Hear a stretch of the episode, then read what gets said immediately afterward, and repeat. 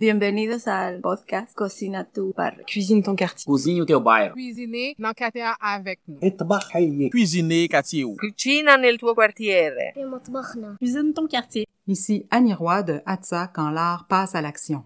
Je suis allée dans cet arrondissement montréalais à la rencontre des personnes réfugiées et immigrantes, de ceux et celles qui les aident dans leur intégration et des artistes qui s'en inspirent pour vous offrir ce grand parcours balado Cuisine ton quartier.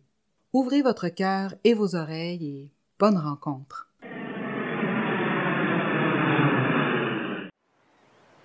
Moi, d'où vient ma lutte euh, ou ma, passion pour les réfugiés? Ça commence d'abord chez moi. J'ai perdu mon père quand j'étais très petit, quand j'avais 4 ans. J'ai pas connu mon père. Et puis, sans le savoir inconsciemment, j'ai toujours perçu une injustice. euh, puis à ce moment-là, on parlait pas euh, de ce genre de choses-là. Il n'y a personne qui m'a demandé comment que ça va, tu as perdu ton père. Puis ça a fait en sorte que il y avait une colère à l'intérieur de moi. J'ai pas toujours pu l'exprimer. Puis je garde ça à l'intérieur de moi. Ça, c'est douloureux. J'ai vu aussi à un très bas âge euh, l'injustice envers les Franco-Manitobains. On a dû lutter énormément pour nos droits.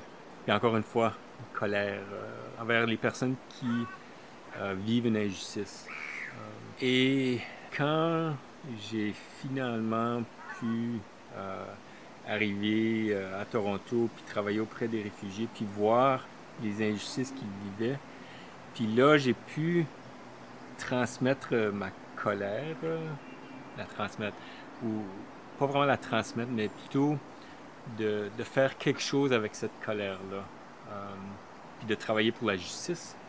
Ça, ça m'a ça m'a aidé à, à vivre avec euh, cette euh, injustice, cette colère que j'ai vécue quand j'étais jeune. Bonjour, je m'appelle Norbert Piché et bienvenue au balado de Cuisine ton quartier. Moi, je suis originaire du Manitoba, d'un petit village euh, francophone euh, qui s'appelle La Broquerie. Maintenant, je vis à Montréal depuis 5 ans. J'ai passé environ 20 années à Toronto. Et c'est là, à Toronto, où j'ai commencé à travailler auprès des réfugiés. J'étais enseignant dans ma vie au Manitoba. Et puis à un moment donné, ça faisait quatre années d'enseignement. Puis je me suis dit, bon, ça va l'enseignement, mais c'est pas ma passion. Alors j'ai commencé à faire des recherches euh, ailleurs. Et puis j'ai commencé à, poser des questions à différentes personnes. Euh, j'ai parlé aux prêtres de notre paroisse. Euh, il m'a passé un livre à lire qui s'appelait Les Opportunities to Serve. Alors j'étais toujours intéressé à faire un, travail un peu missionnaire. Puis là, j'ai regardé à travers ce livre-là, puis il y avait une description de différentes œuvres à faire. Puis, il n'y a rien qui vienne me chercher. Mais juste à la fin, c'était un feuillet séparé. Et puis, c'était euh, Jesuit Volunteers. Ça me paraissait vraiment intéressant. Je disais ça, ça parlait euh, de vie en communauté, de vie simple, de travail de justice sociale, tout ça dans un contexte de foi. Ça, ça, ça me parlait. J'ai fait demande, on m'a accepté, et puis le travail qu'on m'a assigné, c'était du travail auprès des réfugiés à Toronto. C'était un programme qui était censé de durer une année, peut-être deux, mais voilà, après deux ans, j'ai continué à travailler auprès des réfugiés et me voilà encore en train de travailler avec les réfugiés après euh, 25 ans, 26 ans maintenant. Ce qui m'a amené à créer l'exercice le voyage en exil, c'était bien sûr tout le travail que je fais, et tout mon, mon- ma passion pour euh, ce travail-là auprès des réfugiés. J'ai participé à l'exercice des couvertures, qui est un exercice euh, qui nous donne ce que vivent les, Autochtones. Ça nous donne un peu un aperçu de ce qu'ont vécu les Autochtones à travers leur histoire, euh, qui se sont fait voler leurs terres, il y a les écoles résidentielles, euh, ainsi de suite, ainsi de suite. Et puis, ça m'avait vraiment frappé, puis j'ai dit, pourquoi qu'on ne fait pas quelque chose de semblable pour les réfugiés? Alors c'est de là où est venue l'idée. Ce que j'ai vu que les personnes, euh, les participants vivent à travers d'un voyage en exil, c'est vraiment de faire l'expérience de ce que c'est qu'un réfugié. Parce que on peut pas s'imaginer ici, euh, dans notre vie en Amérique du Nord, euh, qu'est-ce que c'est vraiment là, être un réfugié? Même moi qui, ça fait 25 ans que je vis, que je travaille auprès des réfugiés, puis pourrais pas vraiment te dire qu'est-ce qu'un réfugié euh, passe à travers. Ce qu'on fait, c'est que, premièrement, les gens, ils prennent l'identité d'un réfugié. Alors, on leur donne une carte d'identité avec le nom d'une personne réfugiée, avec son âge, le pays d'où ils viennent et parfois certaines choses, euh, des caractéristiques particulières. Puis après, et aussi une certaine somme d'argent. Puis là, ils doivent premièrement, euh, en groupe, décider qu'est-ce qu'ils vont emporter avec eux. Parce que je leur donne leur choix d'apporter, il y a 10 articles qu'ils peuvent apporter avec eux, puis ils peuvent juste en apporter 3 avec eux. Alors ils doivent décider qu'est-ce qu'ils vont emporter avec eux, puis ils n'ont pas beaucoup de temps.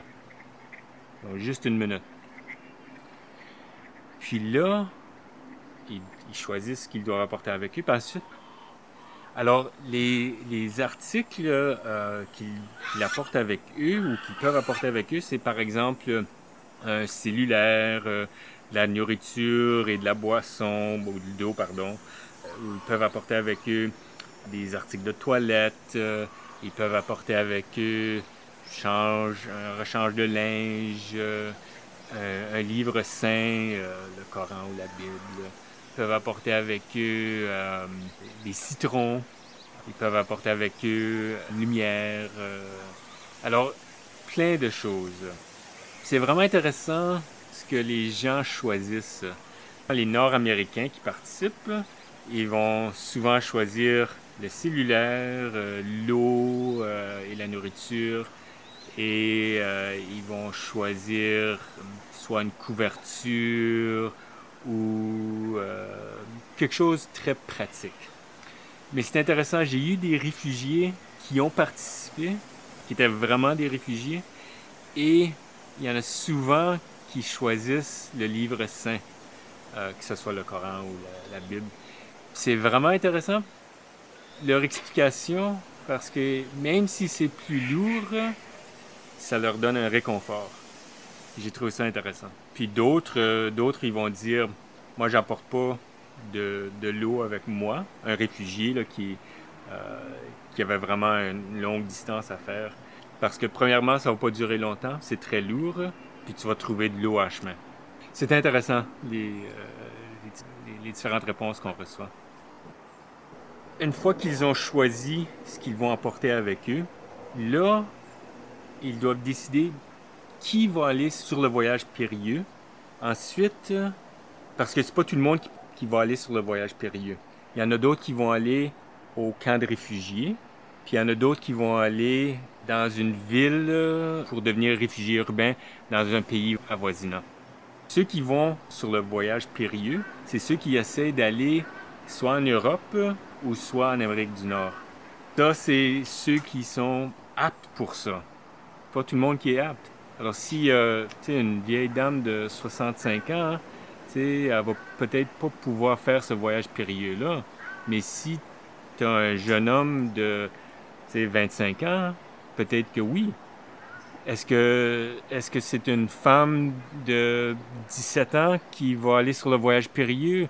Est-ce que c'est risqué pour elle au niveau de, de se faire violer? Il y a toutes sortes de choses auxquels ils doivent penser. Les personnes sont en train de décider entre eux, parce qu'ils sont, sont, ils sont divisés en trois groupes. Un des, de l'Amérique centrale, un du Moyen-Orient, puis un de l'Afrique. Dans ces petits groupes-là, ils doivent décider qui va aller sur ce voyage périlleux-là. Puis, ça les oblige de réfléchir, ben, qui devrait aller? Qui est plus apte et qui a l'argent pour y aller. Parce que faut payer le passeur aussi. Et le passeur, euh, bon, ça peut varier, ça dépend euh, la distance, ça dépend euh, est-ce qu'ils vont devoir payer des pots de vin à des autorités quelconques, ainsi de suite, ainsi de suite. Il y a plein de, de différentes problématiques auxquelles ils doivent penser. Et puis c'est pas toujours évident. Les discussions peuvent s'éterniser, puis à un moment donné, il faut que je dise bon, non, c'est assez, il faut décider parce qu'il y en a juste quelques-uns qui peuvent aller sur le voyage périlleux. Une fois qu'ils ont décidé qui va aller sur le voyage périlleux, là, ces personnes-là ont d'autres décisions à prendre. Alors, par exemple, ceux qui viennent de l'Amérique centrale, qui arrivent au Mexique, puis là, ils doivent décider est-ce que je continue jusqu'aux États-Unis? Est-ce que je reste au Mexique? Est-ce que je retourne à mon pays? Parce que là, ils doivent se demander, avec tout ce qu'ils entendent, surtout maintenant, avec tout ce qui se passe à la frontière mexico-américaine, est-ce que ça vaut la peine de continuer jusqu'aux États-Unis? Ou est-ce que je suis mieux de rester au Mexique? Si je reste au Mexique, qu'est-ce qui arrive? C'est très compliqué. C'est ça qu'on essaie de, faire ressortir, c'est les décisions sont pas évidentes. Ceux qui décident, je, vais y aller là aux États-Unis, là ils arrivent à la frontière, qu'est-ce qu'ils font? Est-ce qu'ils essayent euh, de se présenter aux autorités américaines euh, par la voie légale? Ou est-ce que je vais passer, euh, est-ce que j'essaie de passer la frontière de façon irrégulière? Qu'est-ce qui arrive si je fais ça? Alors, il y a plein de, problèmes auxquels ils font face. Puis, les, les, personnes qui sont en Afrique, ceux qui sont au Moyen-Orient, c'est le même genre de choses. Est-ce qu'ils vont, par exemple, traverser la Méditerranée? ou est-ce qu'ils sont mieux d'aller par la voie terrestre? S'ils vont par la voie terrestre, euh, qu'est-ce qui arrive? Est-ce que ceux qui vont sur la, Méditerranée, euh, si par exemple le, bateau commence à couler, c'est pas évident, ils n'ont pas toujours euh, toutes les choses en place pour les sauver. On essaie de placer les participants dans ces circonstances-là pour les faire comprendre que, hey, il y a quelque chose là. Je me souviens d'une fois, il y a une dame qui lisait le témoignage parce que, bon, durant l'exercice, euh, on fait lire des témoignages de personnes, de, vrais réfugiés là, qui ont vécu ce genre de choses-là. Un des témoignages, c'était une femme qui avait trois enfants et puis euh, le passeur lui a dit, tu peux juste en amener un avec toi t'en laisses deux euh, en arrière. Et puis, la femme qui lisait ce témoignage-là, elle-même avait des enfants, et elle a commencé à fondre en larmes. Tu peux voir que c'est quelque chose qui, venait la chercher, là. Euh, pas facile. Puis on, s'imagine que dans un camp de réfugiés, bon, c'est sécuritaire, euh, mais c'est pas le cas. Il y a plein de choses qui se passent dans les camps de réfugiés. Un des problèmes, c'est que malheureusement, euh, le Haut Commissariat pour les réfugiés au niveau des Nations Unies, ils ne reçoivent pas assez de financement et donc euh, ils ne peuvent pas euh, avoir tout le nécessaire pour personnes au camp de réfugiés. Ça, c'est un autre problème que, que les réfugiés qui restent et qui vont au, camp de réfugiés vivent. Ceux qui vont dans les villes avoisinantes, dans les pays avoisinants, eux, ils doivent faire face à l'exploitation. Est-ce que, est que je prends un emploi qui, qui est en dessous de la table parce que j'ai pas de permis de travail, euh, le pays où je suis, euh, c'est pas légal de travailler. Si je fais ça, ben là, euh, je vais me faire exploiter, euh, possiblement. je vais devoir travailler 10 heures, 12 heures par jour, 6 jours, peut-être 7 jours par semaine. Puis si je me plains, je vais me faire renvoyer. Alors, il y a plein de choses comme ça auxquelles il doit faire. Quand on quitte euh, notre pays, euh, c'est pour des raisons très urgentes, très importantes, euh, parce qu'on a peur de quelque chose. soit que notre vie est à risque, peut-être notre famille, un de nos frères est à risque, et puis si moi je ne pars pas, je suis aussi à risque. Il y a plein de différentes raisons. L'option de retourner, c'est pas vraiment une option. C'est de remettre euh, sa vie en danger quand on, retourne. Puis malheureusement, euh, quand on regarde par exemple juste ce qui se passe en Amérique centrale, tu sais, sur des personnes qui envoient leurs enfants euh, avec les, les passeurs, avec les coyotes qui appellent. Puis on dit, ah, mais pourquoi est-ce qu'ils envoient leurs enfants euh, comme ça, euh, tout seuls, ou pourquoi est-ce qu'ils quittent euh, la, maison, toute la famille ensemble, pourquoi est-ce qu'ils restent pas dans leur pays pour essayer de, faire quelque chose? Ben, il y a quelque chose qui se passe, c'est très dangereux pour eux. En Amérique centrale, c'est particulièrement les gangs qui contrôlent la vie, puis la police ne peut pas te protéger. Donc ça, c'est une des grandes problématiques en Amérique centrale. J'ai l'impression que au niveau de ce qu'on pense ici au Canada au sujet des réfugiés, puis au sujet de, nous-mêmes en tant que pays euh, qui accueille des réfugiés, on pense qu'on est, est bien fait. Euh, on pense que le Canada est tellement un bon pays. euh. Puis oui, le Canada fait de très bonnes choses. Ça, c'est pas à nier. Mais je pense que ce qu'on aimerait voir, c'est une compréhension, une vraie compréhension de ce que vivent les réfugiés. On peut être fin, mais passons du temps vraiment avec les réfugiés pour parler avec eux, comprendre ce qu'ils ont vécu. Est-ce qu'on peut faire ça? Est-ce qu'on peut prendre le temps pour vraiment passer du temps avec eux et parler avec eux, puis, puis découvrir ce qu'ils ont vécu finalement? Parce que ce qu'ils ont vécu, euh, c'est très déchirant. Je me suis rendu compte aussi plus tard comment, euh, je vais appeler ça Dieu, a toujours quand même pu mettre sur mon parcours euh, de vie une figure de papa. C'était mon oncle. Après que mon, mon- le frère de mon père, il venait nous visiter tout le temps quand j'étais très jeune. Puis après ça, il y avait un jeune prêtre qui euh, venait d'être assigné à notre paroisse, qui a joué un peu le rôle de, père pour moi. Après ça, il y avait un professeur au secondaire. Puis j'avais un de mes frères aînés, parce que moi j'étais le plus jeune, puis euh, un de mes frères qui, qui lui, m'avait amené euh, sur un voyage quand, quand j'étais adolescent, ou j'avais 12, 13 ans. Alors, il y avait toujours une figure comme ça? Alors, l'objet qui serait relié à, tout ça, euh, pour moi, euh, ça serait la Bible que j'apporterais avec moi.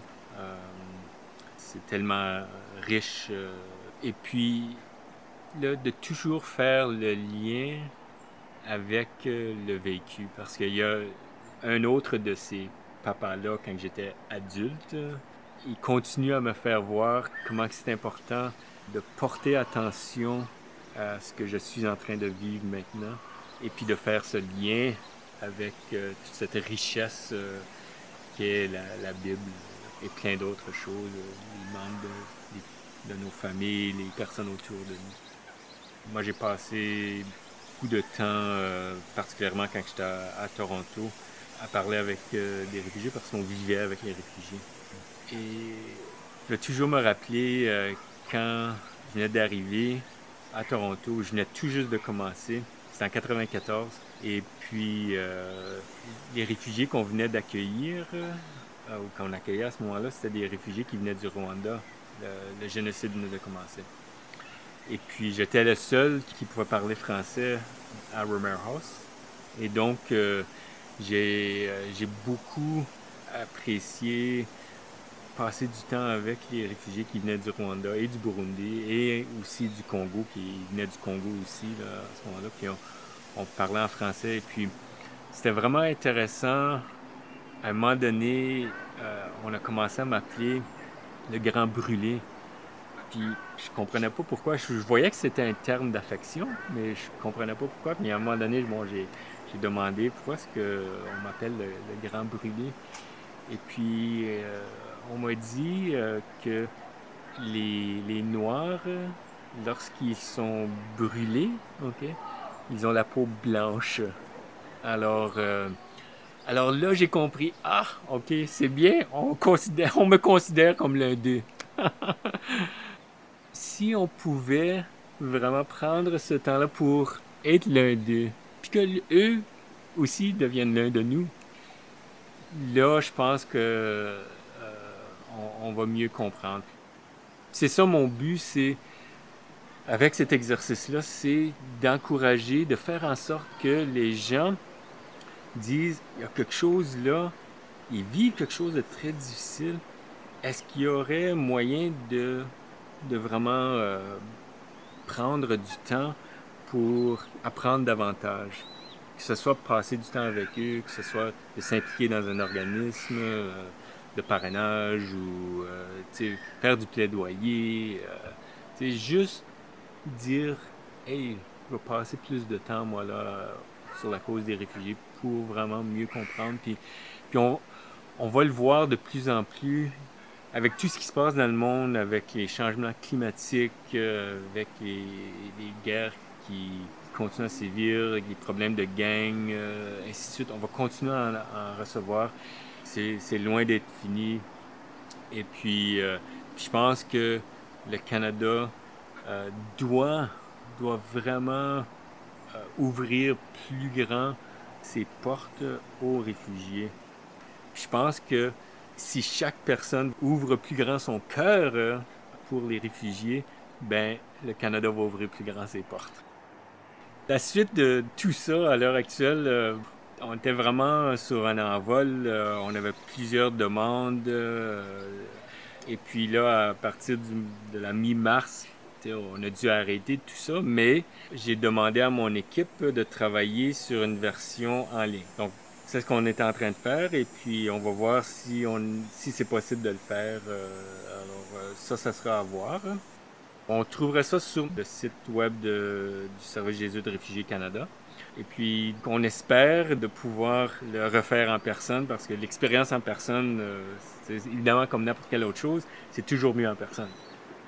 Comme mot de fin, j'aimerais remercier tout le monde d'avoir pris le temps d'écouter cette explication du voyage en exil euh, et un peu de ma vie. et puis, euh, je souhaite vraiment euh, que les gens prennent le temps de passer un peu de temps avec un réfugié. Puis, tu sais, ça n'a même pas besoin d'être avec... tu sais, ça peut être avec n'importe qui, finalement.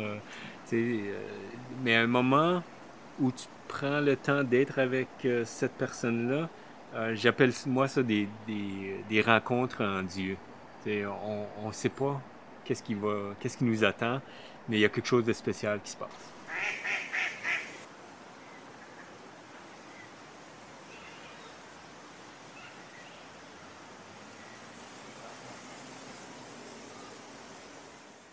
Merci encore de votre écoute.